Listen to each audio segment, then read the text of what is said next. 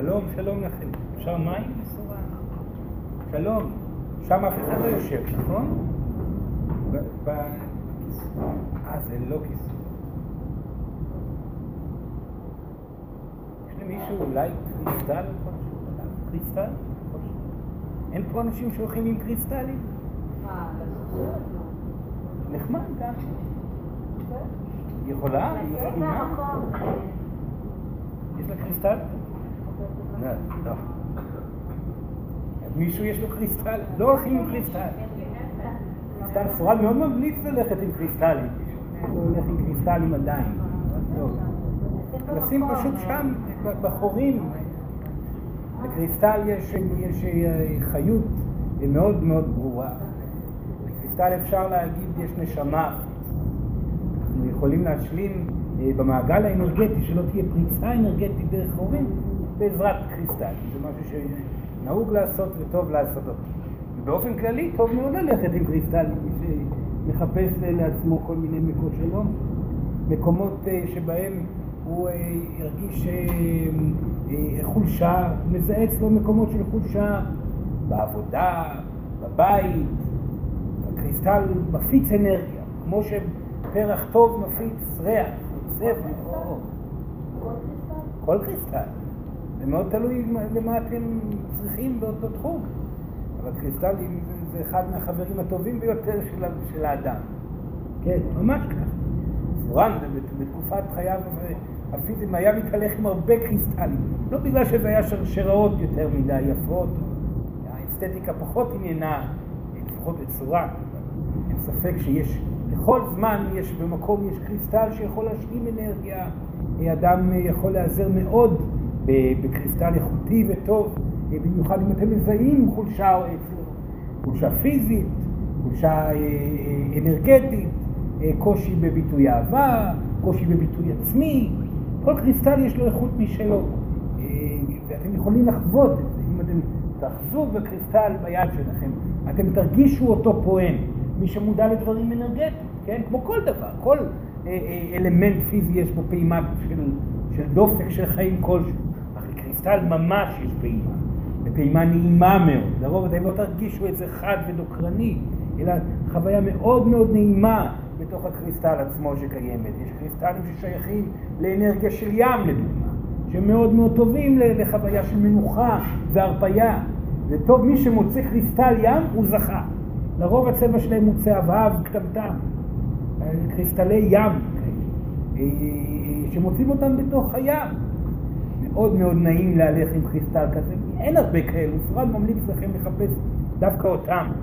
ישנם קריסטלים אה, של עומק האדמה, שלפעמים צבעם הוא כחול כהה עמוק, ויש להם יותר גוונים של מלכים, הם אה, טובים מאוד לביטוי עצמו, למי שצריך לבטא את עצמו החוצה ולשחרר מידע מבפנים החוצה.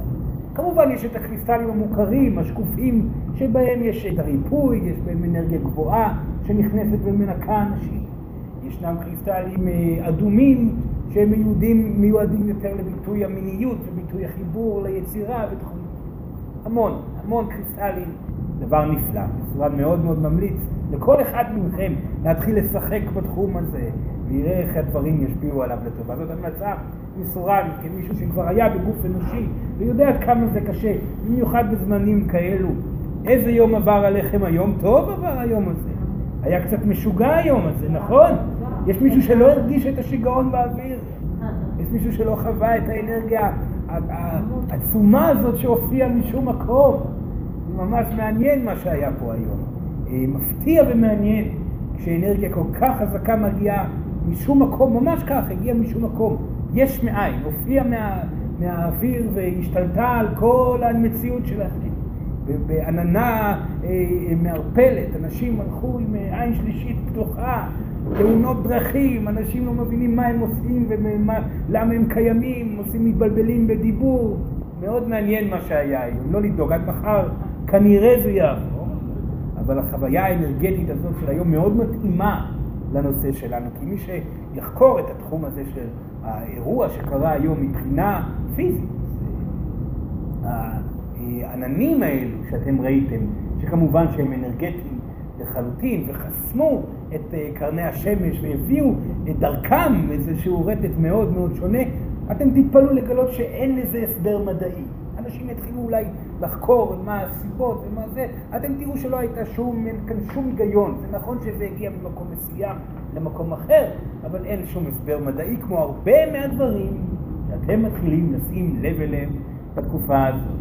אין הרבה הסברים מדעיים לממצאים וחוויות אה, אה, מאוד ויזואליות שאתם הולכים לחוות בגלגול הזה.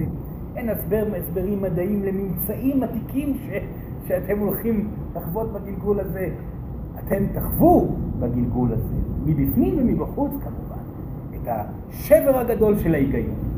היקום יכריח אתכם לקבל את העובדה שיש הרבה ממעבר להיגיון הלינארי, הזמן הלינארי שבו אתם נוהגים לבחור לחיות כל הזמן, כל הזמן. כן, לפני כמה אה, מיליוני שנים קרה כך וכך, והמין האנושי התפתח פה והתפתח שם, ועשו ביחד ונוצר כך, ואנחנו שייכים לזה ולזה ולזה, ויש כאן, אה, אה, כל הדברים האלו יבוטלו.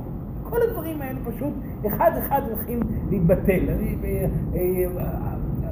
אה, אה, אם נסתכל על המימד שאתם יוצרים אותו כרגע בחוויה משותפת, ועל זה אנחנו נדבר היום, אתם תזהו לאט לאט שישנם הרבה מאוד מרכיבים שקל לכם להאמין בהיגיון שלהם, שקל לכם מאוד להאמין בהיגיון שאתם רשמתם במהלך ההיסטוריה, לגבי מבנים מסוימים, ממצאים ארכיאולוגיים מסוימים, תרבויות, מערות תת-קרקעיות, אה, אלמנטים טכנולוגיים שבכלל לא קשורים למימד הזמן שאתם מכירים אותו ואתם תגלו עוד ממצאים אה, שאתם תזעזעו את העולם הפיזי כאשר תגלו שהטכנולוגיה שאתם נמצאים בה היום היא אפילו פרימיטיבית לחוויות אנושיות או דמוי אנושיות שהיו באלפי שנים אחורה פה אה, בעולם הפיזי שאתם נמצאים בו. אתם לא הראשונים, העולם הזה הוא מאוד מאוד עתיק, הוא חווה תרבויות מפה ועד הודעה חדשה וכולם אה, היו בטוחים שהם אולי לפעמים התרבות העיקרית, וגילו בסופו של דבר שהם לא,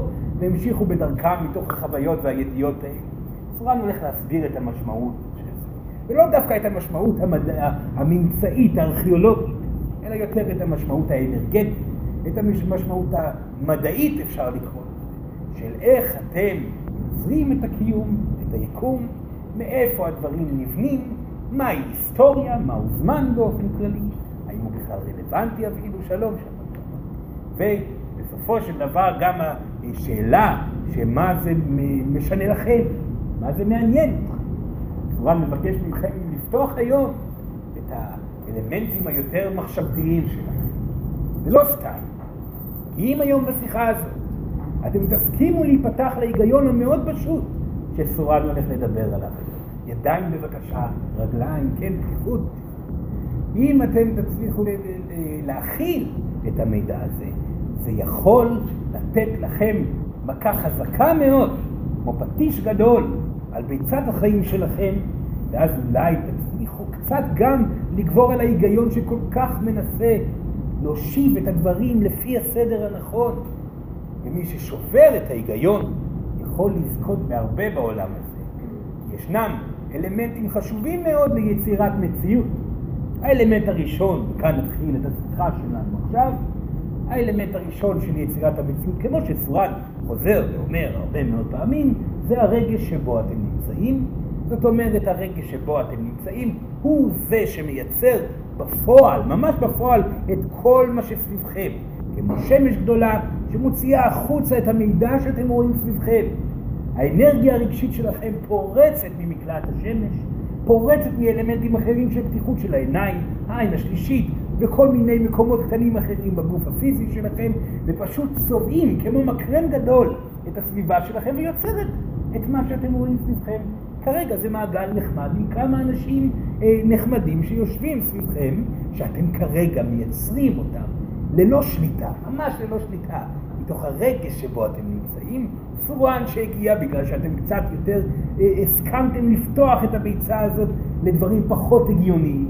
יושב איתכם פה, והמציאות שאתם יוצרים כרגע, כולל השיחה והמילים שנאמרות, הצבע של האור שיוצא מהמנורות, המזגן שפועל כאן מסביב, או כל דבר שפועל במודעות שלכם כרגע, נוצר באופן מיידי, משנייה לשנייה מתוך הרגש שאתם חווים. לכן, התמונה הנוכחית תיראה שונה מאוד לבחור שיושב כאן, מאשר לבחור שיושב כאן. ממש לחלוטין, אתם לא יודעים, ואף פעם לא תדעו, עד כמה העולם שונה כלפי כל אחד של מי שיושב פה.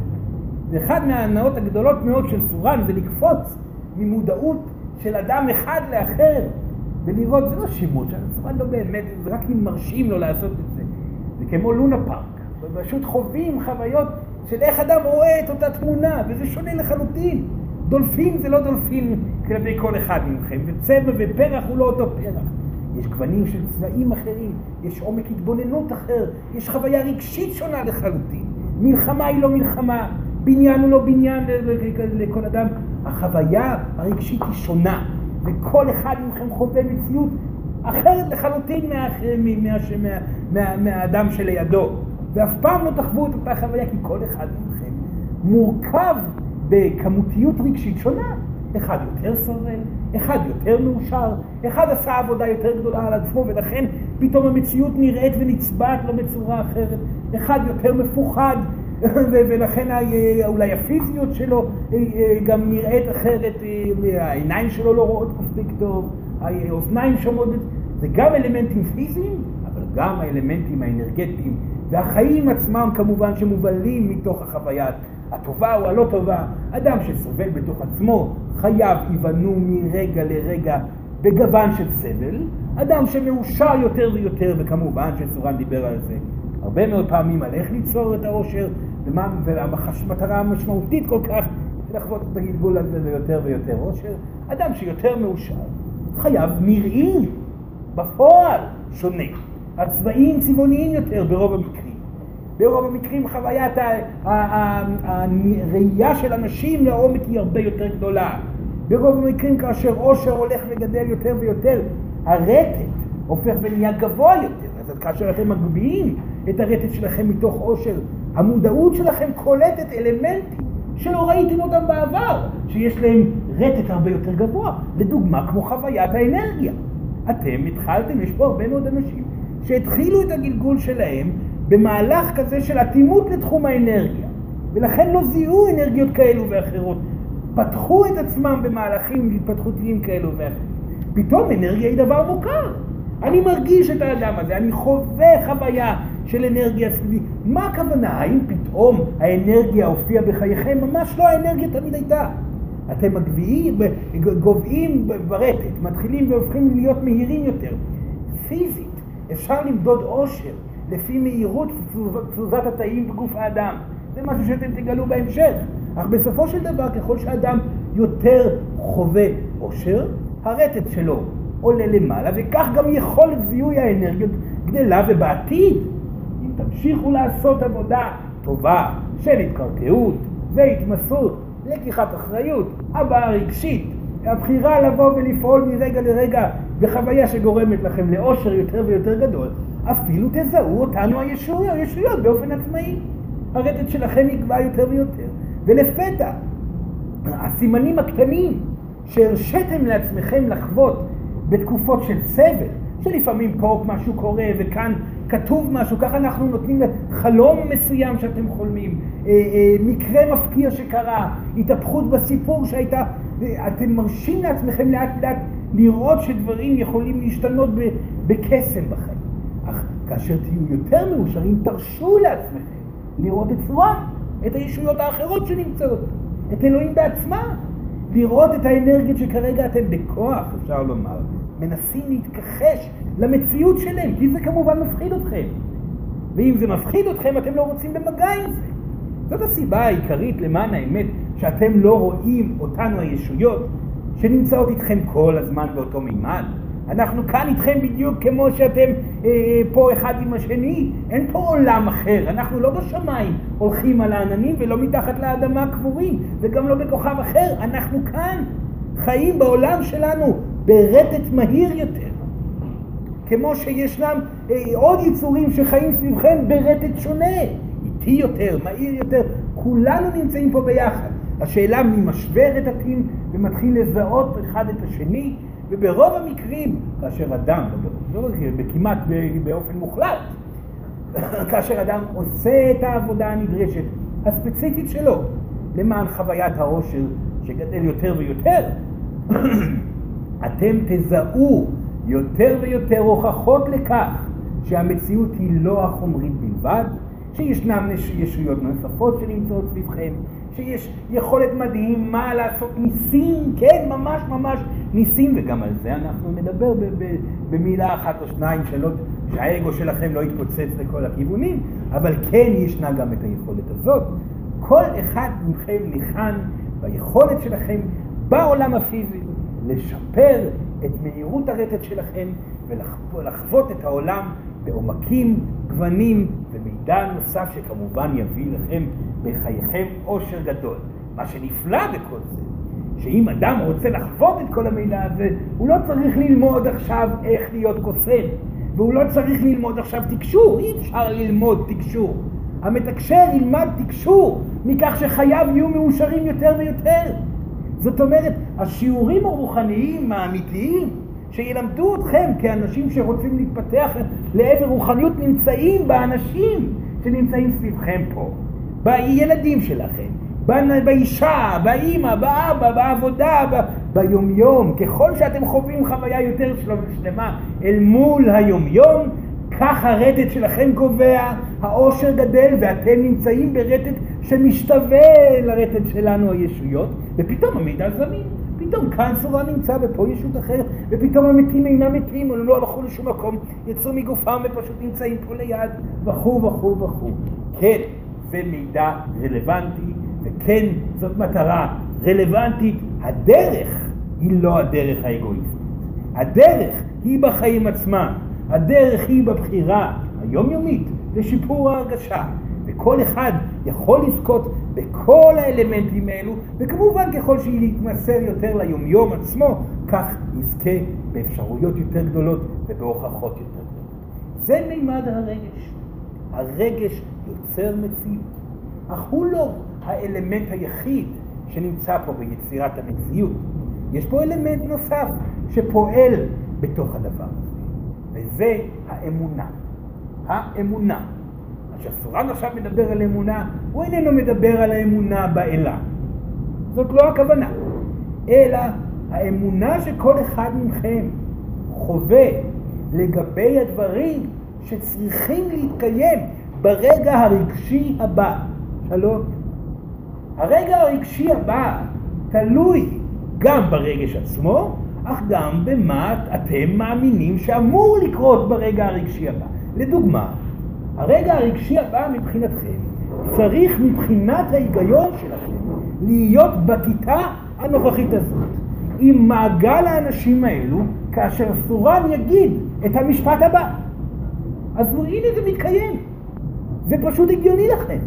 לא הגיוני לכם עכשיו, בהיגיון שלכם, שלפתע בזמן המשפט הזה יופיע צפרדע מעופפת עם שני כנפיים במרכז החדר ותתחיל לשיר שירים. זה לא הגיוני לכם. אין פה היגיון במהלך הזה. גם לא רלוונטי שתאמינו בזה, כי זה לא קשור לכלום. אבל עדיין זה לא יכול להתקיים, כי אתם אינכם מאמינים בזה. זה לא אומר שזה לא יכול לקרות, זה לא אומר שהאפשרות שפתאום תהיה פה צפרדע עם כנפיים שתשאיר שירים לא יכולה להתקיים, כי במימד האינסופי של מרחב וזמן קיימת תמונה שכולנו פה יושבים במעגל, מדברים ומשוחחים, ולפתע מופיעה את אותה צפרדע מעופפת ששר השירים, אבל זה פשוט לא רלוונטי אליכם.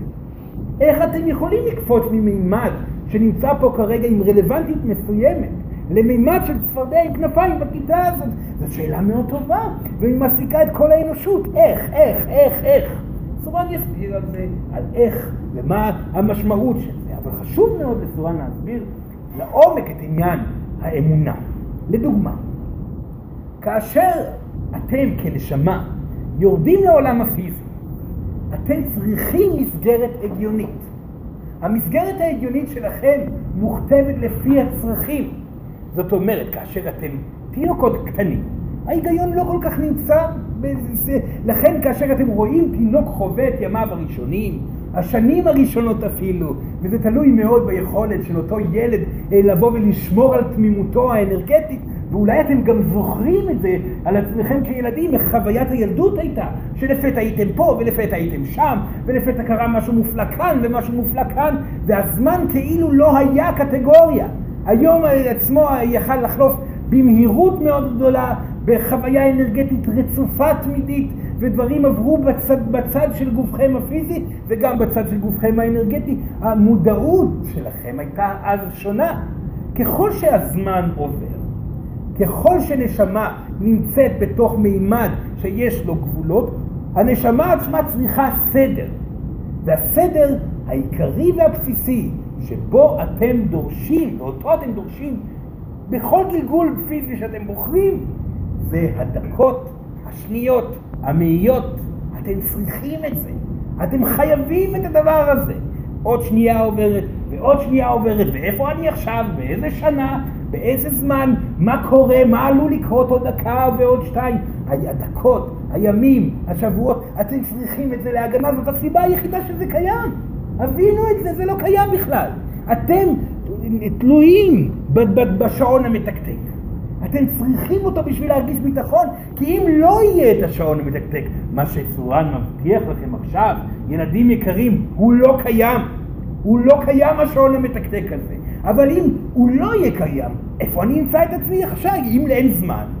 אז יכול להיות שאם הרגש שלי יעבוד בצורה כזאת או כזאת, אני עכשיו אהיה בכיתה ובשנייה הבאה אני אהיה בכוכב אחר, או בעיר אחרת. או אוכל ארוחה עם אנשים מוזרים, ואני אנוע ללא ידיעה במה ולאן, אה, אה, אין כאן גבולות, וזאת האמת, באמת שאין גבולות. זאת אמת לאמיתה שאין גבולות. אתם לא חייבים ללכת ממשבצת אחת למשבצת הסמוכה. אף אחד לא אמר דבר כזה. אתם בוחרים ללכת, כי אתם מפחדים. אתם חוששים שאם תרשו לאנרגיה הזאת להשתחרר ממכם, והצורך בזמן ייעלם ולא תתעסקו יותר בהיגיון שבזמן או בהיגיון שבהתפתחות ובהתקדמות, לא תגיעו לשום מקום, אבל זה לא נכון.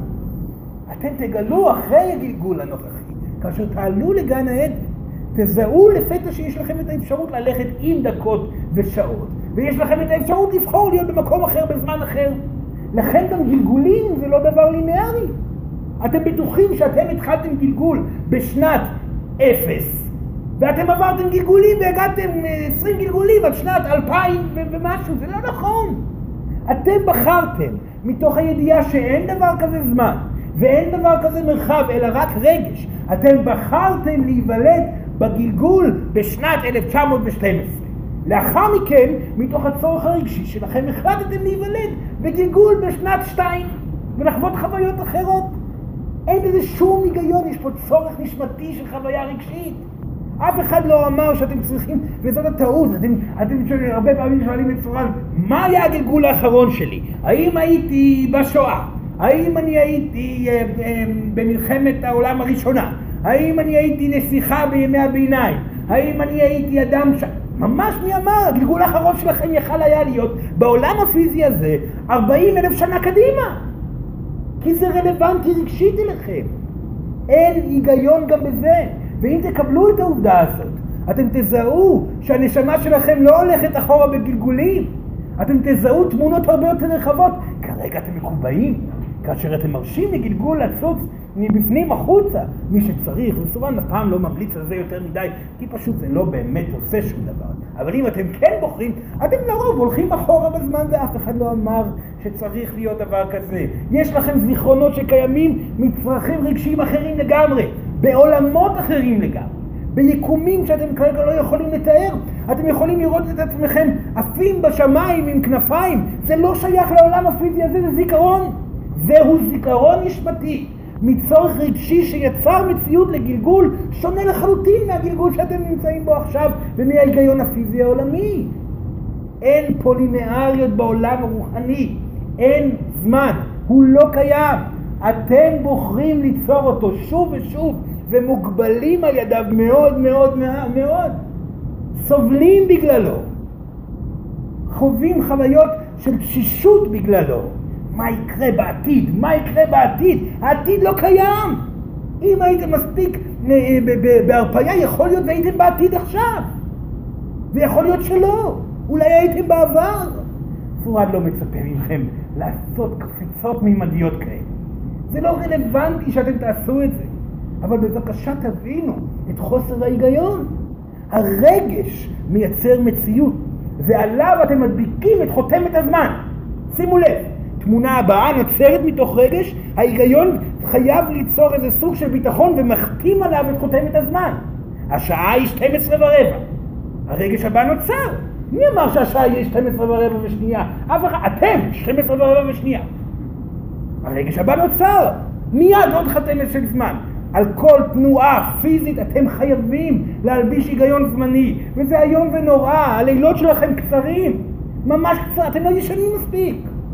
אתם יכולים לישון לפי ההיגיון הזה בהרפאיה מלאה מהתעסקות הזמן האובססיבית והמטופשת הזאת. אתם יכולים לישון ברבע שעה, שינה עמוקה שתהיה לילה שלם ואפילו יותר. אם לא תראו את אלמנט הזמן הזה כמשהו שהוא חלק מחייכם. ההרפאיה מאלמנט הזמן היא מאוד מאוד משמעותית. והאמונה שזמן קיים היא טעות גדולה. וכל אחד מכם, שורה ממליץ, צריך לחשוב על זה רגע. ממה אני כל כך מודאג? יש לי זמן, אין לי זמן. זה לא רלוונטי בכלל. עליי לוודא שאני מאושר ברגע הרגשי הקיים. זה הכל. אם אני רוצה שהמהלך של המשבצות הבאות, הרגשיות הבאות, ייראו בצבע טוב, בנעימות גדולה, בחוויה של אה, אה, אפשור יותר גדול של חוויות טובות וכיפיות ואפילו ניסים. להניח לאמונה שהכל צריך להיות מסודר. תשחררו את זה. אלוהים יודעת לכוון אתכם. הזמן הוא כלי נוסף שלכם לנסות לשלוט על המציאות שלכם. וזה אומר שככל שתרפו מהאלמנט הזה, לא בכך שתתעלמו ממנו, כי אתם כל כך חדורים בתוכו, צורה לא, מצ... לא מאמין שאתם תצליחו בגלגול הזה להפסיק להלך עם הזמן, ממודעות הזמן. זה לא הכוונה, אבל בתוך הזמן הרפו. מה השעה? מתי אני מסיים לעבוד? זו מחשבה נוראית. נוראית. אתם במועקה במהלך 4, 5, 6 שעות ביום עצמו, כי אתם מחכים לזמן שיעבור. וזה יוצר חוויה נוראית של היום. המועקה הזאת, הציפייה שזה ייגמר, כי אפשר לחשוב מה מחכה לכם במקום אחר. תתמסרו לרגע בכך שתגידו, אין זמן, אני פה עכשיו, אני יכול לעבוד טוב וליהנות מהסיטואציה, או אני הולך לחשוב כל הזמן מתי הזמן הזה הולך להיגמר. ואני אבזבז את הזמן ואבזבז את האנרגיות שלי ואגיע מתוסכל הביתה ושם נמשיך לדאוג לכך שהזמן חולף מהר ואין לי זמן לעשות שום דבר ויש לי זמן רק לעבוד וכו' וכו', בלבול שלם של זמן. הניחו לאלמנט הזה. יהיו עסוקים במציאות שנוצרה בצורה מופלאה על המגש שאלוהים כרגע הניחה מול עיניכם. המציאות הזאת נוצרה מרגש. היא טומנת בתוכה את כל מה שאתם צריכים בשביל לשפר את מצבכם הרגשי, בשביל להתפתח, והיא טומנת בתוכה את כל מה שצריך בשביל לחוות התקדמות ברמת העושר. הניחו לדקות, הניחו לשעות. עצה, זה תרגיל שסורן מאוד ממליץ לעשות אותו. זה סופי השבוע שלכם. הסוף שבוע מיועד לתרגול הרפיית הזמן. הוא מיועד לכך. כאשר אדם יוצא לחופש של יום אחד או יומיים, תלוי כמה הוא מרשה לעצמו, והוא עסוק כל היומיים האלו בכך שהחופש הולך ונגמר, הוא עובר יומיים של תסכול והתרוקנות אנרגטית. ברוב המקרים האנושות חווה סוף שבוע איום ונורא. ומי אלו האנשים שחווים התמלאות בסוף שבוע שלהם? הם אלו שמוותרים על כך שמשהו חיוני וטוב יקרה בסוף שבוע. הם אלו שאומרים, בסוף שבוע הזה לא יקרה שום דבר, לא צריך ללכת לשום מקום, שום דבר מעניין ומרגש לא יקרה, שום חוויה שלווה ואני לא אצליח לאסוף אנרגיה, אני מוותר על כל הסיפור הזה, אני מתמסר לקיים בדיוק כמו שהתמסרתי ליום העבודה שהיה קודם. והנה חוויה מלאה מתקיימת גם במקום הזה. אך עליכם להרפות מהזמן. אוי לא, הנה, סוף השבוע נגמר, הניחו לזה. תהיו עם הילדים, עכשיו אתם עם הילדים, אז תהיו עם הילדים. אתם עם חברה, אז תהיו עם החברה. אתם עייפים, אתם רוצים לישון, תתמסרו לזמן עצמו, לרגע הרגשי עצמו שקיים, והניחו לשאלה מתי נגמר הסוף שבוע ומה עליי לעשות בשביל להרגיש יותר טוב. זה תרגיל שסובן ממליץ לכל אדם להתמקד עליו. כי כמות האנרגיה שתקבלו מתוך ההרפאיה הזאת תחזיר את השמחה שבסוף השבוע. תחזיר את הכיף, את השלווה שאתם מחפשים. עכשיו, כאשר אתם פונים לנושאים שדיברנו עליהם היום, אתם יכולים להתחיל לשאול את השאלה מה הדבר הזה תורם. הסיבה שזה כל כך חשוב לדבר על הדברים האלה זה בשביל להסביר לכם שהאפשרויות הן אין סופיות. אתם יכולים לזכות בדקה הבאה בדברים שלא חלמתם אפילו. אתם יכולים לזכות בטוב מאוד גדול. אתם יכולים להעביר דרככם אנרגיה מתועלת של ריפוי גם. היו אנשים בהיסטוריה האנושית שראו את ההיגיון של רגש וזמן בצורה כל כך מדויקת, שהצליחו לרפא אנשים ולהקים אותם לתחילה. יש לדוגמה, יש הוא הראשון המתועד אה, בגדולתו בתחום הזה. הוא היה, הוא חלק מה, מה, מה, מה, מהעם שלכם, אפשר, כמה גלגולים, זה לא משנה, אבל הוא היה אחד הגדולים, גם משה היה ככה, וגם, או, זה אותה נשמה, סורן חייב להגיד, זה אותו אחד. הוא, בסופו של דבר, אה, אה, המנהיג הגדול הזה, הנשמה הגדולה הזאת שבאמת הובילה שינויים מאוד גדולים ועכשיו נחשב מיקירי האלה, היה אדם שלא היה לו בכלל מודעות של זמן. הוא התנהל בעולם הפיזי והוא מספר על זה ומלמד על זה הרבה מאוד. בהרפאיה מוחלטת מהנושא. לא הייתה לו ציפייה למה שיקרה בהמשך. הוא נגרר לפי אותות רלוונטיים של חוויה רגשית, ואיפה הוא ישתפר פה, ואיפה הוא ישתפר פה, וכאשר הוא הגיע לאדם חולה הוא לא ניסה לרפא אותו בכלל. הוא פשוט היה באותו רגע, בחוויה של איזון, ובאותו רגע עשה נס, העביר דרכו אנרגיה, כי זה היה הזמן והמקום לעשות את זה. ההרפאיה המוחלטת מהזמן והמרחב מאפשרת לכם, וזה קורה יותר ויותר, למטפלים בתקופה הזאת בחיים. בגלל זה לא יהיה כאן ישו אחד, בעתיד יהיה פה הרבה ישועים. יהיה פה הרבה מאוד נשמות שיצליחו לתעל את האנרגיה שלהם מתוך המודעות הנלמדת כאן. שפשוט יהיו הם עצמם בשלווה מאוד גדולה ויעבירו דרכם אנרגיה רלוונטית בזמן אפילו ללא ניסיון. פשוט למה לא? צריך אוכל, ניצור אוכל. למה לא? מי אמר שלא יהיה אוכל עכשיו? מי אמר שעכשיו לא יהיה המון דגים פה?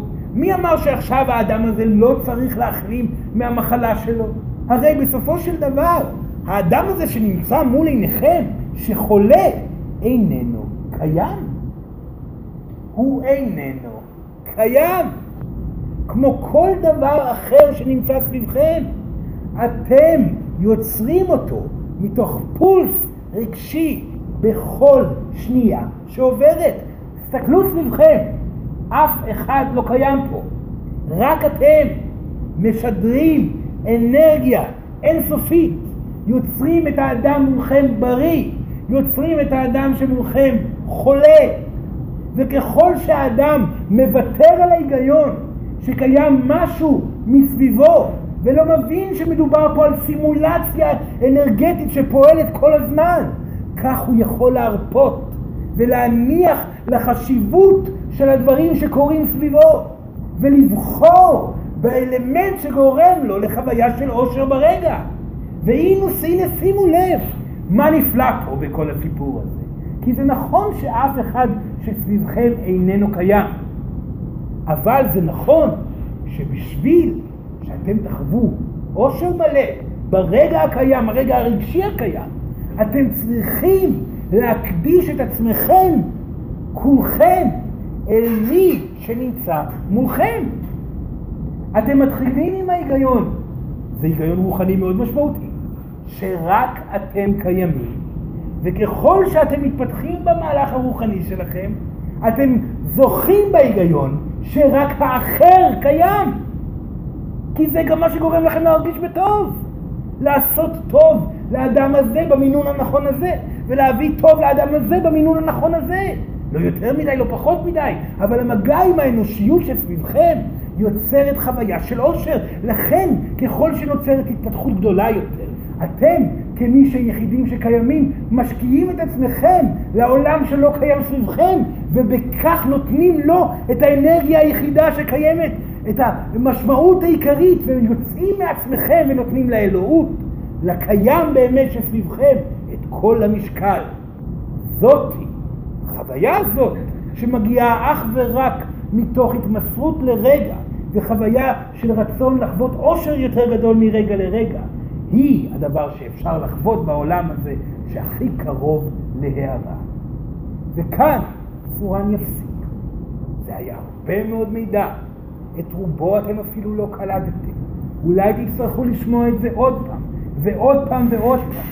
בצורה ממליץ למי שמעוניין במידע הזה כן לשבת ולבדוק האם הוא הבין את הכל, האם הוא הבין את האינטראקציה של זמן ומרחב, האם הוא הבין את האפשרות, את האפשרויות שטמונות בתוך זה, שכל המסגרות הרגילות יכולות להתפקע ברגע אחד. תתעכבו על זה. עכשיו זה הזמן לשאול שאלות. בואו נראה איזה שאלות יעלו פה. בבקשה, כן. אין ספק שהיום זה דיון גברי במקצת. אין ספק. כן, ברמת האנרגיה. אפשר להחדיר בו טיפה של נשיות. יש לי אלף שאלות דרך, אבל צריך להתחיל מאיפשהו. אז דווקא מהסוף, איך קורה ההיפוך הזה, שמתוך זה שמתחילים באמת בתחושה שיש רק אני בתפיסת המציאות, כן. זה מתהפך ל... יש רק משהו מחוץ דבר ראשון, אפשר וחשוב לומר שחוויית האנושות בתחילתה היא רק, זה לא רק אני, אלא כולם קיימים. זאת חוויה של כולם קיימים, ואני קיים, ואוי ואבוי לי מה כולם חושבים עליי. זה מה שאנשים חווים רובם. זאת המחשבה הבסיסית. כאשר אדם בוחר להיות רוחני ולהפסיק להאשים את סביבתו במצבו הרגשי, הוא בוחר לראות את העובדה שרק הוא קיים. הוא בוחר לצאת מהמשחק האגואיסטי ובוחר לשים את כל המשקל האנרגטי על גבו שלו ולהתמסר לחוויות שגורמות לו מתוך זה להרגיש טוב יותר. להתעלם ממה אומרים וחושבים האחרים ולהחליט את ההחלטה להתמסר לקול הפנימי שאומר בדיוק באיך ומה המעשים שיגרמו לכם להרגיש יותר טוב. המהלך הזה בסופו של דבר משתכלל מאוד מאוד. אתם משתפרים בדיבור שלכם עם החברים. אתם יודעים יותר טוב מה להגיד אל מול אימא ואבא. אתם יודעים איך להתמסר לעבודה בצורה מלאה בשביל לחוות עושר יותר גדול. אתם לומדים איך להתאהב באישה שבחרתם, בגבר שבחרתם. אתם יודעים איך לעבור שבתות נעימים, שפשוט יושבים ונהנים והולכים לפה ומפה משום, מתוך שום ציפייה. לומדים את הדרך להרפות בתוך הקיים על מנת להיות מאושרים, וזה חייב להתקיים על ידי אקטיביות מסוימת. כי הרפאיה בלבד לא מספיקה.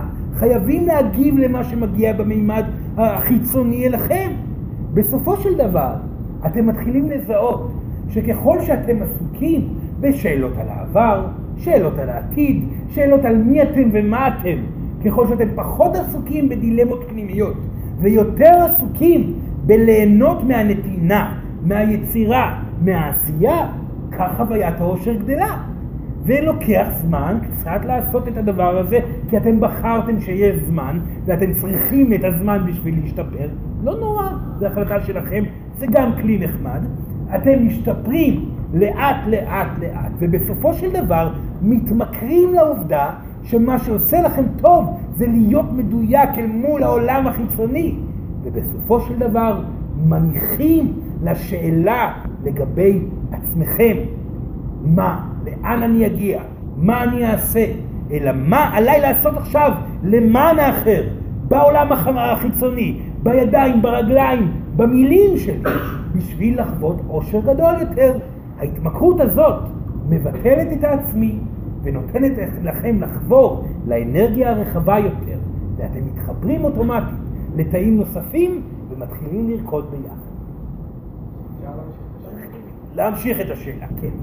זה ברור מה שסורן אמר. מצוין. מבחינת האלוהות, מבחינת התכלית של הבריאה, כן. למה בכלל אה, זה מתחיל מזה שאני בורא את המציאות? אה, שיש בעצם רק אני, ואז הכל, הכל מתהפך ויש רק, רק מה שמחוץ לי. מה, מה התכלית של זה? שאלה נפלאה. התכלית של האלוהות זה ליצור התפתחות אנרגטית והשתנות. השינוי הוא מה שמעניין את אלוהים. אדם שמקובע במקום אחד, בהיגיון אחד, איננו משתנה, איננו משתפר. השינוי עצמו, האנרגטי שנוצר מתוך סך המודעויות שאתם אוספים בחייכם, הופך אתכם לקפיצה גבוהה יותר ברטט, אתם מהירים יותר. משם והלאה יבוא שינוי נוסף, אולי לכיוון ההפוך עוד פעם, ואז שינוי נוסף לכיוון ההפוך. ככה מדרגות קורות. זה לא אומר שאין שום דבר שקיים ורק אתם זה נכון. כרגע זה נכון, בהמשך זה יתבטל, ואז יחזור פעם נוספת. אבל בכל פעם שתחזרו לתבנית המחשבתית ההגיונית הקודמת, זה יהיה פחות מקובע, יותר רחב, עם התבוננות גדולה יותר על מי אתם ומה אתם, והבנה יותר גדולה של האלוהות.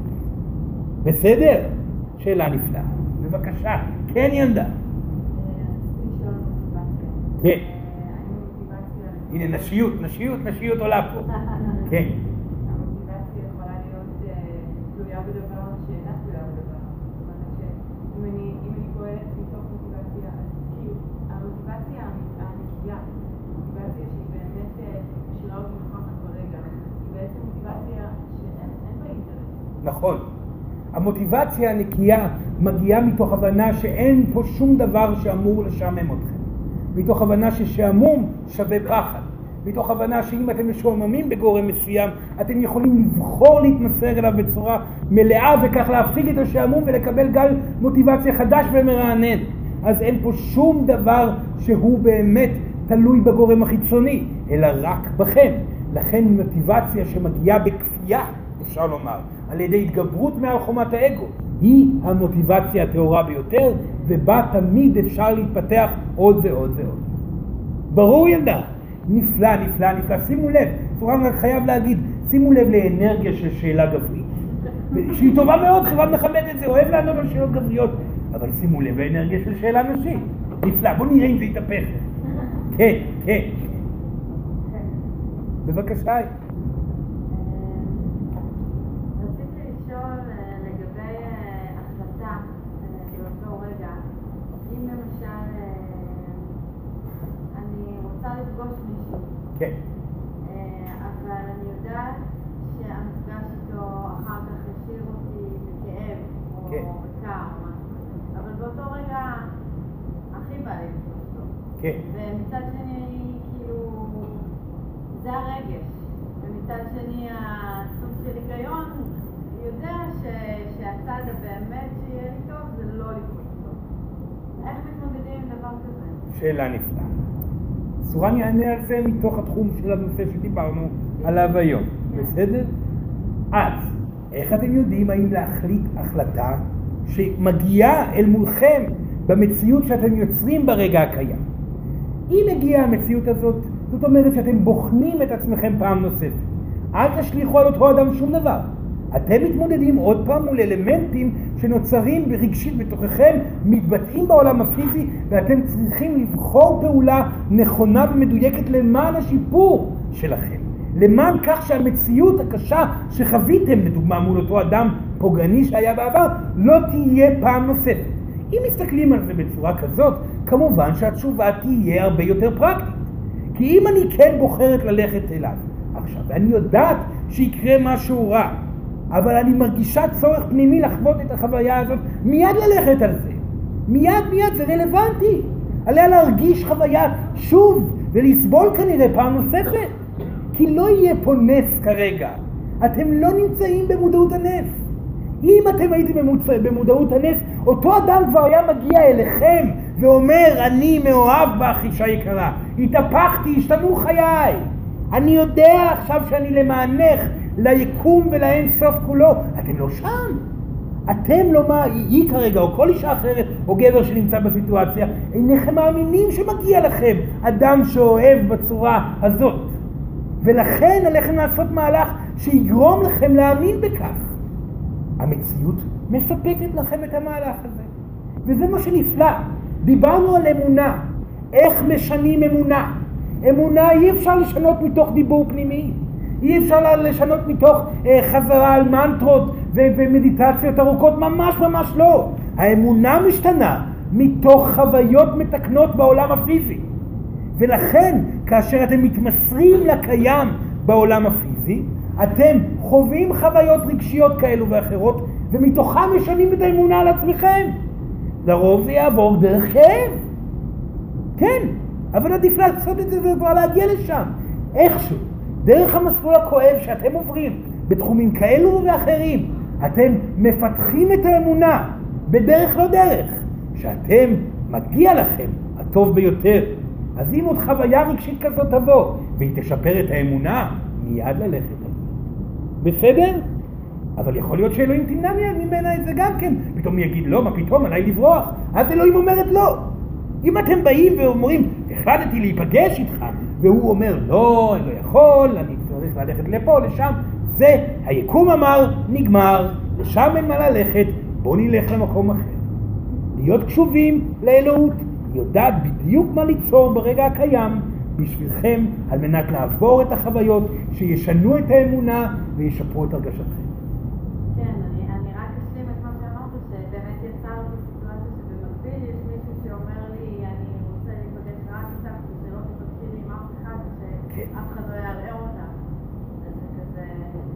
מצוין. אז אם המציאות אומרת, היא אומרת. בסדר? בהצלחה ילדה, שאלה נפלאה. כן, גבר, גבר, כן. כן, חזק לדבר בבקשה. אני מרגיש שבעבודה, בתקופה האחרונה... חזק. מרגיש שבעבודה, בתקופה האחרונה, איבדתי את התחושה. אני ברגע. כן. וגם סימן לי העולם עכשיו להיות במקום שבו אני צריך להתחבר להיות מורה. כן. להעניק. כן, כן. אבל פתאום אני מוצא את עצמי בסיטואציה שאני לא מאמין במקום שבו אני נמצא, סיטואציה. כאילו יש איזו סיטואציה שנכפית עליי ואני לא מאמין בה. כן. ואז אני מרגיש שאני לא תורם. לא יכול להעניק, אני לא יכול ללמד כי אני לא מאמין בדרך. ואז זה יוצר אצלי המון תסכול. בסדר. כן. מה אני עושה? דבר ראשון, אם היקום הביא סיטואציה ברורה, אתם חייבים להיות בו, תלכו. תישארו בסיטואציה. תמצאו את הדרך שלכם להיות מדויקים בקיים. גם אם אתם מזהים בקיים רטט נמוך יותר. כל סיטואציה שאתם נתקלים בה, בעלת רטט נמוך יותר, לדוגמה, עוד פעם צריך ללכת לארוחה משפחתית, ויש את הדוד והדודה שמתעסקים בשטויות כל חייהם. איך אני יכול לסבול את הדבר הזה? הרטט הנמוך נמצא בתוככם, העץ נמצא בתוככם, האדמה, האבן, אנשים פחות מודעים נמצאים בתוככם, אתם רטטתם גבוה או מהיר יותר. אתם יכולים בקלילות לבוא ולרדת, ל- או, להעיד את הקצב שלכם לרטט שאתם הייתם בו בעבר. השתמשו ביכולת הזאת. זאת יכולת ולבטל את האגו ולשפר את ההרגשה בקיים. מה מציק? למה האגו משתולל? כי הוא אומר אוי ואבוי אני צריך לעשות את מה שאני לא מאמין ואני לא רוצה ואם ככה אני אתקע ומה יקרה בעתיד? העתיד מתחיל לדבר. הוא היה ברגע, הוא היה ברגע, אלוהים ראתה שהוא ברגע, היא מחאה כפיים, היא אמרה יפה מאוד, בוא נראה אותו עומד ברגע הזה עכשיו. מצוין, אותו דבר הוא צריך לעשות. להשתפר ברגע הקיים, ואז אלוהים תביא לו עוד הצלחה ועוד הנאה עד הדבר הבא. כך זה קורה תמיד. בעיות לא מסתיימות, הם יבואו שוב ושוב ושוב עד שתנצחו את כל המקומות שבהם האגו עדיין מתנגד. איך אפשר לשפר את הקיים? לא. לא צריך לשפר את הקיים, אתם צריכים לשפר את עצמכם. על מה סורן דיבר עכשיו כל הזמן? עזבו את הקיים, הוא לא קיים. מה שקיים זה הרגש עצמו בלבד, הוא מייצר את הקיים. שפרו את הרגשתכם, הורידו את האגו שלכם, שחקו את המשחק למרות שזה באמת לא משחק, כי יש לו פה שיעור לעבור. נס... תיצרו אה, הרמוניה בחוסר ההרמוניה, והקיים משתנה. ברור, בהצלחה עוד שאלה של גבר. כן, כן, כן. שתי שאלות מאוד. כן, חזק לדבר בבקשה. אוקיי, אז השאלה הראשונה היא, כן, חשבתי איך אני אשאל את זה, זה ש... נקרא לזה התודעה הקודמת לחומר ומרחב וזמן ואנרגיה וזה, זה כבר אה, פחות יותר הבנתי. רגש, תודעה זה משהו אחר לגמרי. אני לא יודע, טוב, זה כזה מילים, אתה יודע. אה, אני, מה שאני, מה ש... אה, רגע. תודעה יכולה להשתייך טרמינולוגית למה שפרואן קרא אמונה. לא, עצם העובדה שיש חוויה. בסדר. נו, יכול להמשיך. פרואן הבין אותו, תודה, להמשיך. אה, אה, אה, שזה קיים כי, כי הרי איפה החומר נמצא אם לא בתוך התודעה, זה כאילו, זה קודם. מה שאני, מאיפה, מה שאני לא מצליח לפצח, ואני גם מרגיש את זה בחוויה האישית שלי, זו לא שאלה אינטלקטואלית, כן. החוויה של האינדיבידואליות, הרבה פעמים אני כאילו לא מבין כל כך את המושג נשמה, כי בחוויה שלי, שאני מסתכל גם על העולם, התחושה היא שהדבר הזה שהוא כמו נשמה, שכמו תודעה, הוא איזה משהו כללי כזה ששייך לכל העולם, והגוף שלי, המחשבות שלי, הרגשות שלי, כל מה שאני קורא לו אני, הוא משהו שמתרחש בתוכו. וכאילו, אני, זה מרגיש לי כאילו כמו אשליה כזאת להגיד שכאילו לי יש נשמה, זה יותר אולי חכם להגיד שלנשמה יש אותי. נפלא! הוא- זה מאוד מדויק מה לא, שאתה אבל. אז כאילו זה לא באמת שלי, אז זה לא באמת שונה מהנשמה של כל בן אדם אחר. נכון, נכון. אז, כאילו איפה אני... איפה הוא בתוך הסיפור הזה? כן. הוא עוד תא אחד, שלידו יש עוד תאים שכל הזמן יוצרים מציאות סביבם ורוטטים ברטט מסוים, שאם תלכו אחורה עוד ועוד ועוד אחורה, תראו גוף שלם. זה הכל. אז אם הוא יבחר להסתכל על היד שלו, להתמקד על תא אחד, הוא ירד פנימה עוד ועוד ועוד, הוא יגלה עוד חומרים ועוד חומרים ועוד תאים שונים ואין סוף של עננים שם בפנים, וגם הוא, אם הוא ילך אחורה, אה, הוא יסתכל על הכיתה והמין האנושי וכוכבים, והנה יש עננ, עננים של יקום אינסופי, לשם זה אינסוף, פנימה זה אינסוף, הכל קיים, כולכם רקדנים קטנים קטנים, באינסוף, גדול מאוד. מה שיפה, שהריקוד שלכם כולל בתוכו גם כן אינסוף, ולכן יום אחד כולנו נבין שהאינסוף הזה שנמצא בתוכנו הוא קיים גם כן, ונהפוך, אם נהיה מספיק מאושרים, להיות אלוהים גם שלו. כן, אבל אז זה כאילו, זה מאוד כזה כמו פרקטלים קצת כל הדבר הזה. כמו מה? פרקטלים, זה מין משהו כזה שמשהו לא משנה. אבל כאילו אני אמור לחוש כאילו כאילו אני לא באמת קיים, זה כאילו לפעמים אני מרגיש את זה, כן. או, או, ש, או שכאילו כן יש לי איזשהו קיום אינדיבידואלי שהוא ייחודי לי וכאילו כן, כן, כן, כן, כן. שאלה נפלאה. האם צריך לחוש שאתם קיימים? האם באמת זה רלוונטי לחוש שאתם קיימים? כמובן שמצד אחד כן, עליכם לחוות את הקיום שלכם ואת כל היצירת המציאות שקורמת בכל, בכל שנייה שעוברת, כי אתם חיים, ומצד שני, כאשר אתם בודקים את התכלית של הכל, חשוב גם להבין שלא, שאתם חלק ממשהו גדול יותר שגם לא משנה אם הוא קיים או לא. לכן תרגול ההרפאיה שסורן דיבר עליו קודם, בכך שאתם מוותרים על עצמכם יותר ויותר למען חוויית הרגש שלכם, משאירה קיום נשמתי בלבד, בלי, בלי, בלי שום תודעה, רק חוויה של צבע של עושר, או צבע של סבל, או כל דבר כזה, אז זה נכון שנשאר משהו קיים, אבל הוויתור על עצמכם יגרום לכם להגיע לדבר העמוק, היפה, שאתם יכולים לקרוא לו נשמה בסוף. ואתם תחזרו אל עצמכם הביתה, לפני שאתם תצליחו לחוות את הקיום הכללי. אוקיי, שאלה שנייה. כן, זו הייתה שאלה זו ראשונה. השאלה, השנייה היא מאוד ספציפית וזה פשוט משהו שנורא מעסיק אותי. היום אנשים עובדים על מה שקוראים לו אינטליגנציה מלאכותית. כן. עובדים על מחשבים שיהיו חכמים וידעו להתנהג כמו בני אדם, ככה הם מבטיחים, אני לא יודע אם הם יעמדו בהבטחה שלהם. יעמדו, יעמדו בה. יעמדו? כמובן. אז, אז גם לדבר הזה יהיה נשמה? גם לקופסה הזאת? כמובן שיש נשמה, כבר עכשיו יש להם נשמה. באמת? האם אתם לא מופתעים שהמחשב שלכם עובד יום אחד ויום אחר לא עובד? זה, זה מפתיע. כל דבר שמורכב מחלק ועוד חלק, שמיוצר באהבה ובנתינה ובהתמסרות, יש לו נשמה. זה איום ונורא שמזניחים את המכוניות שלכם. המכוניות שלכם יש להן נשמה מאוד גדולה, הם נותנים לכם כל כך הרבה אהבה ואתם לא נותנים להם אפילו שם. לא סתם הם מתקלקלים כל פעם. שימו לב שהם שם. זאת מכונית, יש לה צבע, יש לה מראה, יש לה ריח, היא נוסעת אחר מכל מכונית אחרת. יעשו, תייחסו מודעות לנשמה שלה. רגע, ואז אם אני מדבר על זה שכאילו, אוקיי, אני יכול להבין את זה, אבל האוטו בזמן שהוא מתקלקל, הוא עובר, מגיע לגן עדן של מכוניות, ואז מתגלגל למכונית אחרת? כן. איך אני, כן? אם הוא מתגלגל למכונית או לא, זה תלוי ברגש עצמו של האוטו, זה יכול להיות שהוא יהפוך בגלגול הבא להיות אה, מלך בכוכב אחר, זה לא משנה. יש בו מהלך שלא קשור לזמן ומרחב, הוא עושה קפיצות, אבל, אבל כל דבר שמתקדם, זה קצת קשה לס- ל- להכיל את זה, אבל, אבל אפשר לומר שזאת האמת, כל עץ, כל ירק, כל פרח, כל עלה בעץ, כל אלמנט ביקום יש לו נשמה. בגלל זה זה מצחיק שסורן שומע כל כך הרבה התעכבות על נושא של אה, צמחונות, לא צמחונות, אז אתם אוכלים אה, נשמות של ירקות, מה שונה מנשמה של חיה, או... זה לא כל כך משנה הדבר הזה, תאכלו מה שמדויק לכם. זאת האמת, בסופו של דבר כולם מתים וחיים, אז האוטו התפרק, אז הוא מת, תקנו אוטו אחר, הוא המשיך הלאה, הוא בסדר, כמו שאתם מתים וממשיכים הלאה, גם האוטו המשיך הלאה.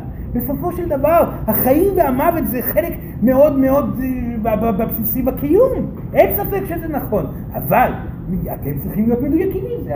אז, עצוב לכם על האוטו שלכם, שאתם מזניחים אותו, אתם מרגישים אשמה, אתם לא סתם מרגישים אשמה. לכו תטפלו באוטו שלכם, תנו לו שמן ומים. זה אוכל ומים, זה, הוא צריך את זה בשביל לחיות, נכון? תתייחסו אליו בהתאם. אתם לא אוהבים את האוטו, תעבירו אותו לאדם אחר. אוטו נאהב יעבוד לזמן ארוך. סורן מדבר על מכוניות, אבל כל תחום אחר. אתם מתמסרים למה שהוא מגיב אליכם באהבה, כמו כל חיה וכל אה, גוף בעולם הפיזי. עכשיו, רגע אחד, סורן חייב לפתח את התחום הזה. או, זה תחום כל כך גדול ונפלא, הנושא הזה של ההתפתחות הטכנולוגית האנושית. האם אתם יכולים ליצור יצורים שעשויים ממחשב, משהו כזה, שיש להם יכולת אה, רגשית, אנושית, וכו' וכו' וכו'. התשובה היא כן, אתם תיצרו את זה בהמשך, בלי ספק. אבל בסופו של דבר, יש עוד הרבה מאוד זמן לכך. הרבה מאוד זמן לכך, בגלל שאתם עדיין לא נמצאים במקום, וזה משהו שמעסיק את המין האנושי מאוד מאוד מאוד, אבל אתם לא נמצאים במקום שיכול לייצר משהו קיים בצורה כזאת, כמו שאתם מנסים לייצר. החוויה של הקיום המלא בגוף מחשבי שאתם תדברו איתו, אה, ו- ו- זה, זה דורש מכם הרפאיה מאוד מאוד גדולה וחוסר פחד מאוד מאוד גדול. הדברים האלה סורן חשוב לו להגיד אותם, כי כאשר אתם תיצרו את הנשמות החדשות האלה, סורן מאמין שתקופת עושר מאוד גדולה תגיע למין האנושי, זה יפתח מאוד את המין האנושי. וסורן מקווה שאתם לא תפחדו מכך, כי אם תפחדו מכך, זה יתעכב.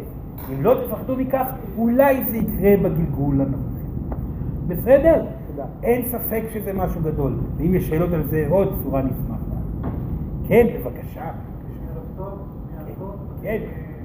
מה שכל מה שדיברת עליו בזמן, מרחב ורגש, כן. אני חוויתי את הנושא הזה לפני מספר חודשים, וקראתי לזה, זרם. זמן, זה הזין, רגש, מרחב, זרם. כן. תמיד אני מנסה אה, להשתלב בתוך הזרם הזה, כדי אותם מילים שאמרת, אבל באמת עבודה יומיומית שלא נגמרת. כן. אבל משהו אחד תוקע אותי עכשיו, העניין של הזמן, אז אני מתמודד עם ההיגיון, כן. שאמרת. עם הרגש, אני מתמודד עם העושר, כמה שיותר להיות מאושר. כן. עם המרחב, אני לא מוצא את הכלי איך להתמודד עם העניין של המרחב. מה הכוונה? מה מפריע לו במקום הזה? אז זהו, זה העניין, ההגדרה הזו של המרחב. המרחב היחיד שאני מכיר הוא המציאות כאן. ועל המרחב הזה, איך שאומרים, מתחבר הרגש וה...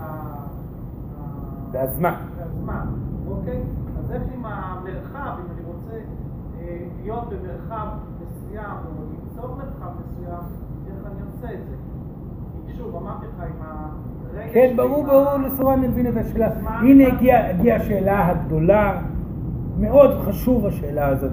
השאלה היא פשוטה, איך אני שולט בכל זה? זאת השאלה שנשאלת, היא נשאלת אצל כל אדם אגואיסט בעולם. כל אדם שרוצה עדיין שליטה בקיום ורואה בזה רלוונטיות מסוימת, שואל את עצמו, בסדר גמור, המידע היה מאוד מעניין, תודה רבה סורן, מה אני עושה עם זה בפועל? איך אני יוצר לעצמי מציאות טובה יותר? וכאן מגיעה התשובה שכל אחד מכם חייב לקבל, אתם לא. זה לא תפקידכם ליצור מציאות אחרת. אין לכם שום יכולת ליצור מציאות. אתם תחוו מציאות שאלוהים תביא לכם. היא זאת שתיצור למענכם את מרחב המציאות. היא, זה תפקידה. היא היחידה שיודעת. לכן הניחו לזה כבר. הפסיקו, כי ברגע שאתם רוצים ליצור מציאות ורוצים לשלוט על מרחב, על המרחב עצמו, על הפיזיות עצמה, אתם ישר חוטאים את חטא הזמן, וישר מתוך זה מוותרים על עבודת הרגש. לכן, הרפו מזה, הניחו לזה. העתיד לא ידוע, הוא לעולם לא יהיה ידוע, אף פעם הוא לא, הוא לא יהיה ידוע, לנצח נצחים, סורן לא יודע מה יהיה בעתיד, סורן בהתקדמות הרוחנית שלו והמודעת שלו, הוא יכול לראות אפשרויות עתידיות. מה הדברים יקרו, איך יקרו, אף פעם לא נוכל לדעת. לדוגמה, כל הישויות עמדו לפני החוויה של היום הזה. מה יקרה? הענן אבק הזה, מתי הוא יגיע, איך הוא יגיע? עדיין הופתענו שזה הגיע ביום הזה ובעוצמה הזאת. עדיין מפתיע אותנו הדרך שאלוהים בחרה להביא קיצוניות שחשבנו שהיא לא תביא בה בהתקדמות האנושית ובמודעות הרוחנית וביחס הקרמה, זאת אומרת תגובת המציאות לרגש. אנחנו לא יכולים לדעת הכל. הזמן, בסופו של דבר, המציאות עצמה היא לא בידיכם, לא בידינו, ואלוהים אומרת שגם לא בידם. לכן, הניחו לזה, הניחו לחלוטין.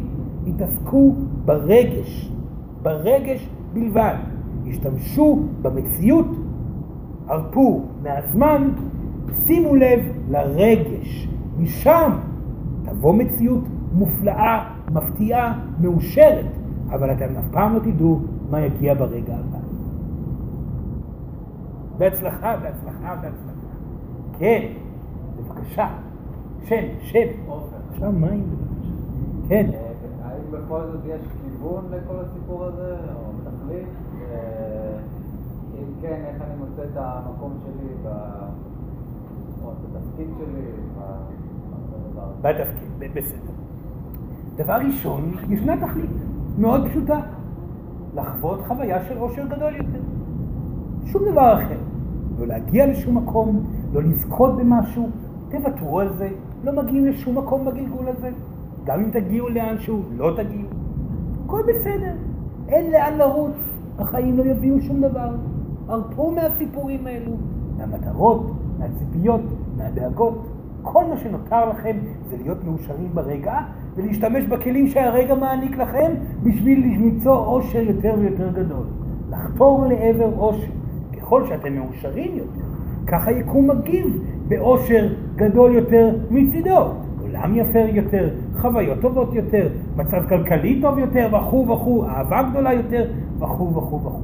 ומה שנפלא, שאם תצליחו להשתמש בגלגול ולעבוד על כל האלמנטים שגורמים לכם לחוסר ראש, כאשר תחזרו הביתה, למקום שממנו כולנו באנו, שזה גן העדן, המקום שאתם מעבירים את רוב הזמן היקומי שלכם, המקום בעל כל האפשרויות וההתרחבות האפשרית, כך אתם תחוו אותו בצורה יותר עוצמתית ברמה רגשית, כי אתם תהיו יותר רחבים רגשית, וכך אתם תוכלו לחוות גם ברמה ויזואלית ומבחינת מרחב אותו בצורה גדולה יותר.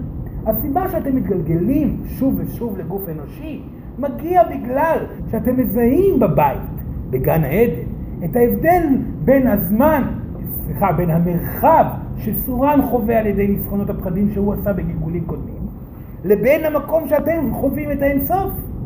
אתם משתעממים בשלב מסוים מהאינסוף, כי הוא מוגבל.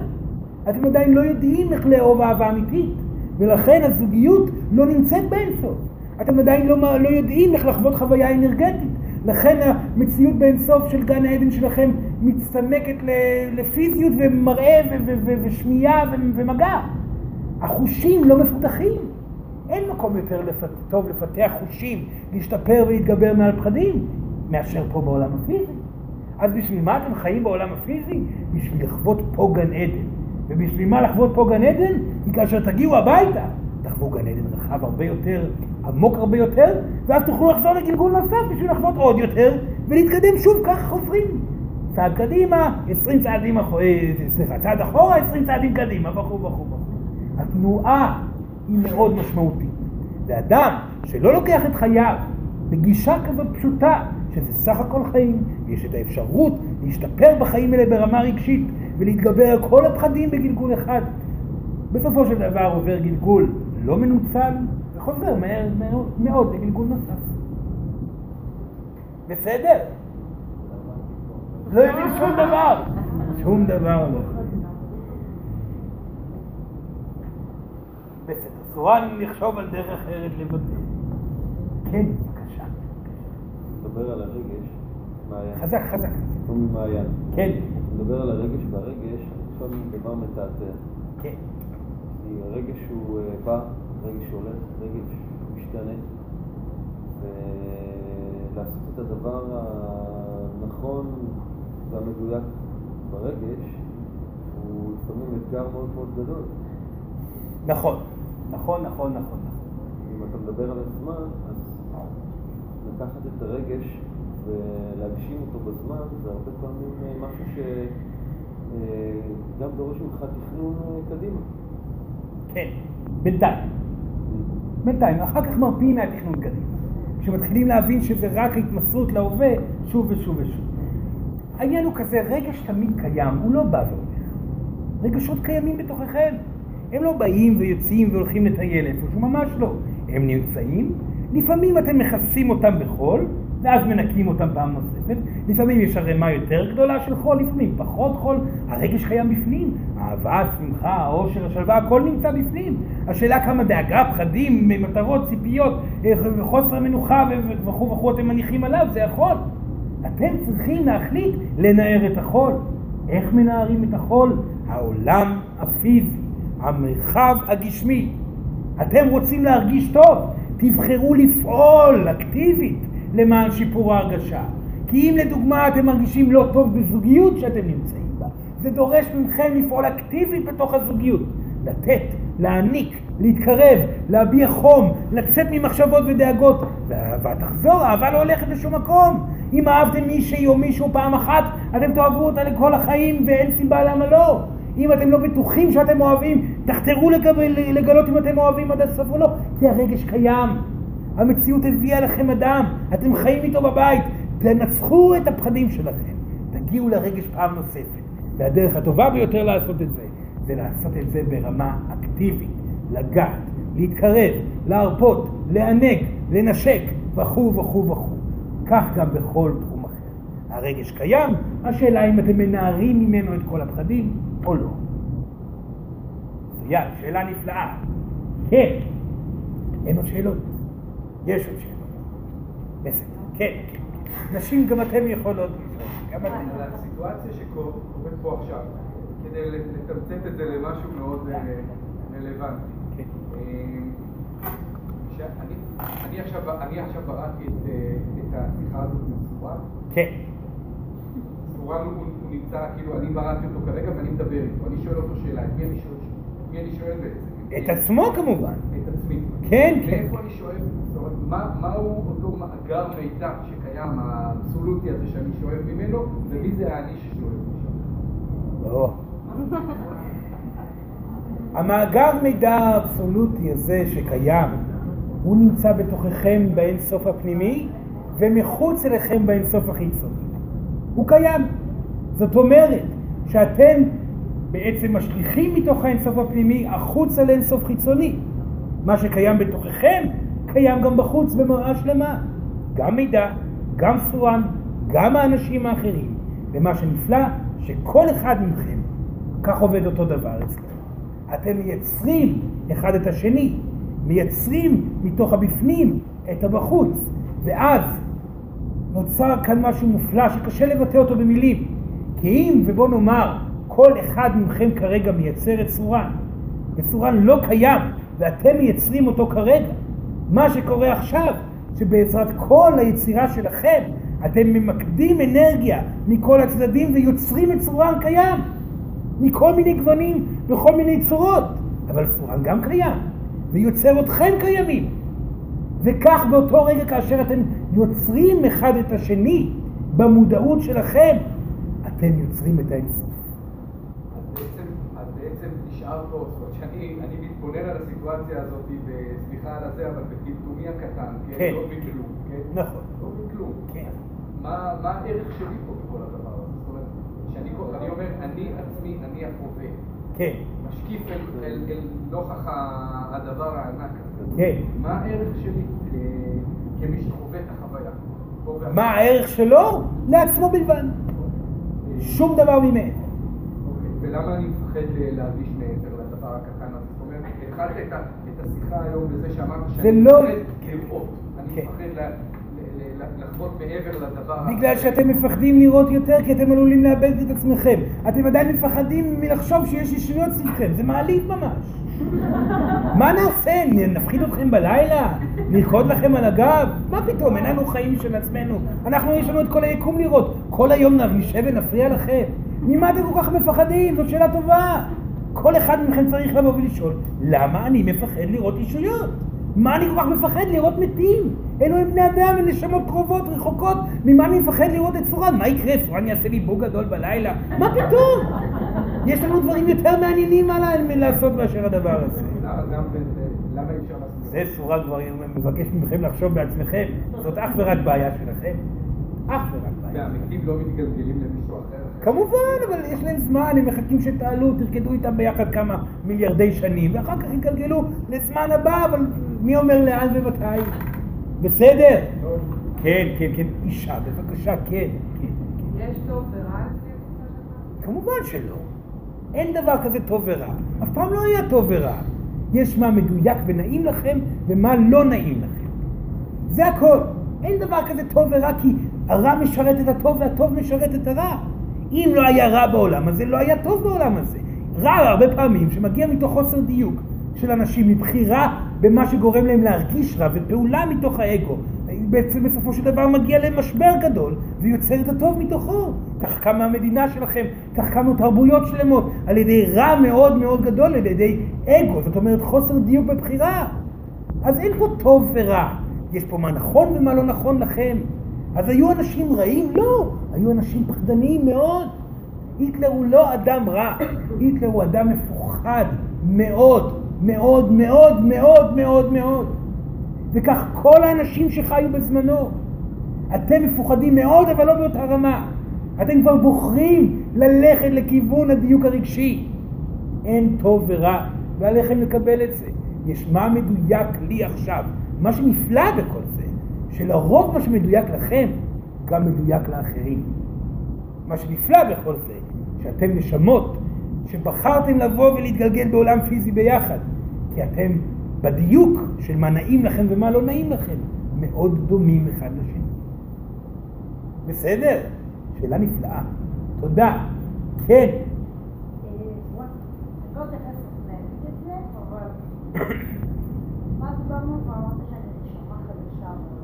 כן. המון פעמים אני תלויה בין הנושא הזה שבאמת כאילו, שחדשתי לחיות פה, ואני חווה אה, טיולים בעולמות אחרים וממדים בשנייה, מרגישה איך אני גם ממש מגיעה לשם, בפולס כזה. כן.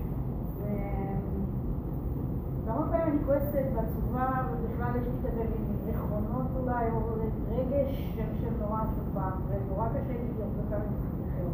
כן. אה, אבל אני, לעומת זאת, ביחד עם זאת אני עוברת תהליך נורא יפה. כל התהליך של אנשים שקורה גם בעולם, גם אני מרגישה אותו בתוכי. כחלק מה...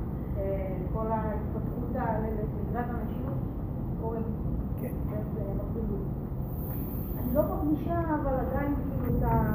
אוקיי, בסדר, אני פה, אוקיי, כאילו... אז הייתי צריך לעבור. המרחב, כל ה- כל ה- יש לה גלגול שלם להשקיע בזה. יש נשמות כאלו שהן תיירות, שבאו לגלגולים ראשונים בעולם הפיזי אחרי שהתגלגלו במקומות אחרים בעולם הזה ספציפית, אז לוקח להם זמן להתרגל לרעיון. זה לא פשוט. אפשר בגלגול אחד למצות את זה לחלוטין, אבל היא עברה כבר כמה גלגולים. זה שהיא חדשה זה לא אומר שהיא לא עברה אה, ארבעה, שלושה, ארבעה גלגולים. יש כאלו שעברו אלפים, יש פה כמה אנשים שעברו אלפי גלגולים בעולם הזה. זה עולם מרתק, אולי היא תחליט גם כן להמשיך. כן, כן, בבקשה.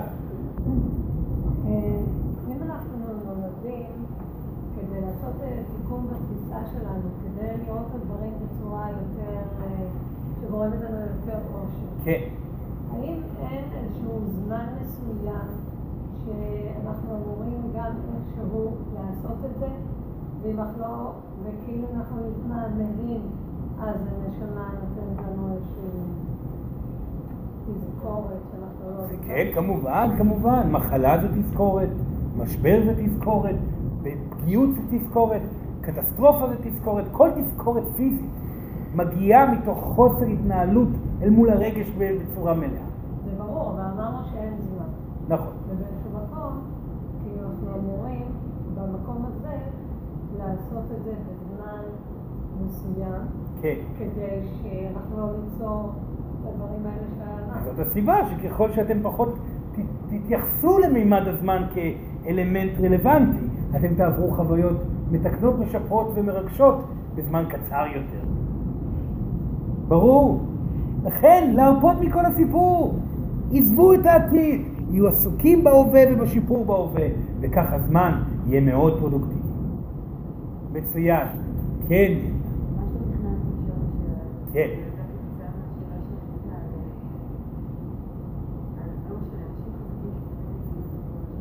יותר חזק בבקשה.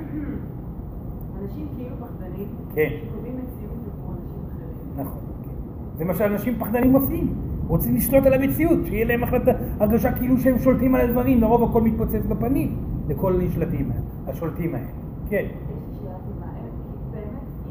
חלשים, איך הם מצליחים? כי בתקופת הגבריות זאת הייתה הדרך. כוח, עוצמה, חיסול, אגו. סליחה? כמובן, אנחנו עדיין נמצאים בשוליים שלה. אבל אולי אנחנו ממציאים אותם. אה. פעם נוספת עולה השאלה, אז איך אני שולטת בכל זה? אין לכם דרך להעיף את הזבובים האלה מהמציאות. המציאות קיימת, אלוהים אחראית על זה. אתם רוצים להעיף אותם, את הזבובים האלו? תוודאו שאתם מאושרים. ככל שיהיו אנשים יותר מאושרים, זה אומר שככה יהיו יותר אנשים שלא נשלטים על ידי הפחדנים. ואז הפחדנים יגלו פתאום שהם נשארו לבד. זה מה שהולך לקרות לכל מנהיגי האגו. זה מה שהולך לקרות לכל המנהלים האגואיסטים. בתקופת הנשיות, כל אדם שינסה לכפות את עצמו על אחרים בשביל להתקדם, להגיע רחוק יותר, המהירות שבה הוא יחטוף את המכה בחזרה תהיה עצומה והוא יישאר לבד, בודד, עצוב עוד יותר, עד שהוא יבין שגם הוא צריך לחבור לתקופת הנשיות. לא לדאוג, זה כבר קורה עכשיו. אתם לא אחראים על קרמה שלכם. אתם אחראים רק על חוויית העושר שלכם, הנתינה שלכם, ומתוך זה המציאות כבר תיווצר אחרת. צורה לא זוכר מי שאל את השאלה. ברור ילדה. בבקשה, בבקשה. כן. אני לא יודעת אם זה קשור, אבל פתאום עלה לי אה, עין הרע, כן. אה, שאתה אומר שאנחנו לא לא יכולים, כאילו אנחנו אחראים לקרמה שלנו. יש דבר כזה? כמובן שיש דבר כזה.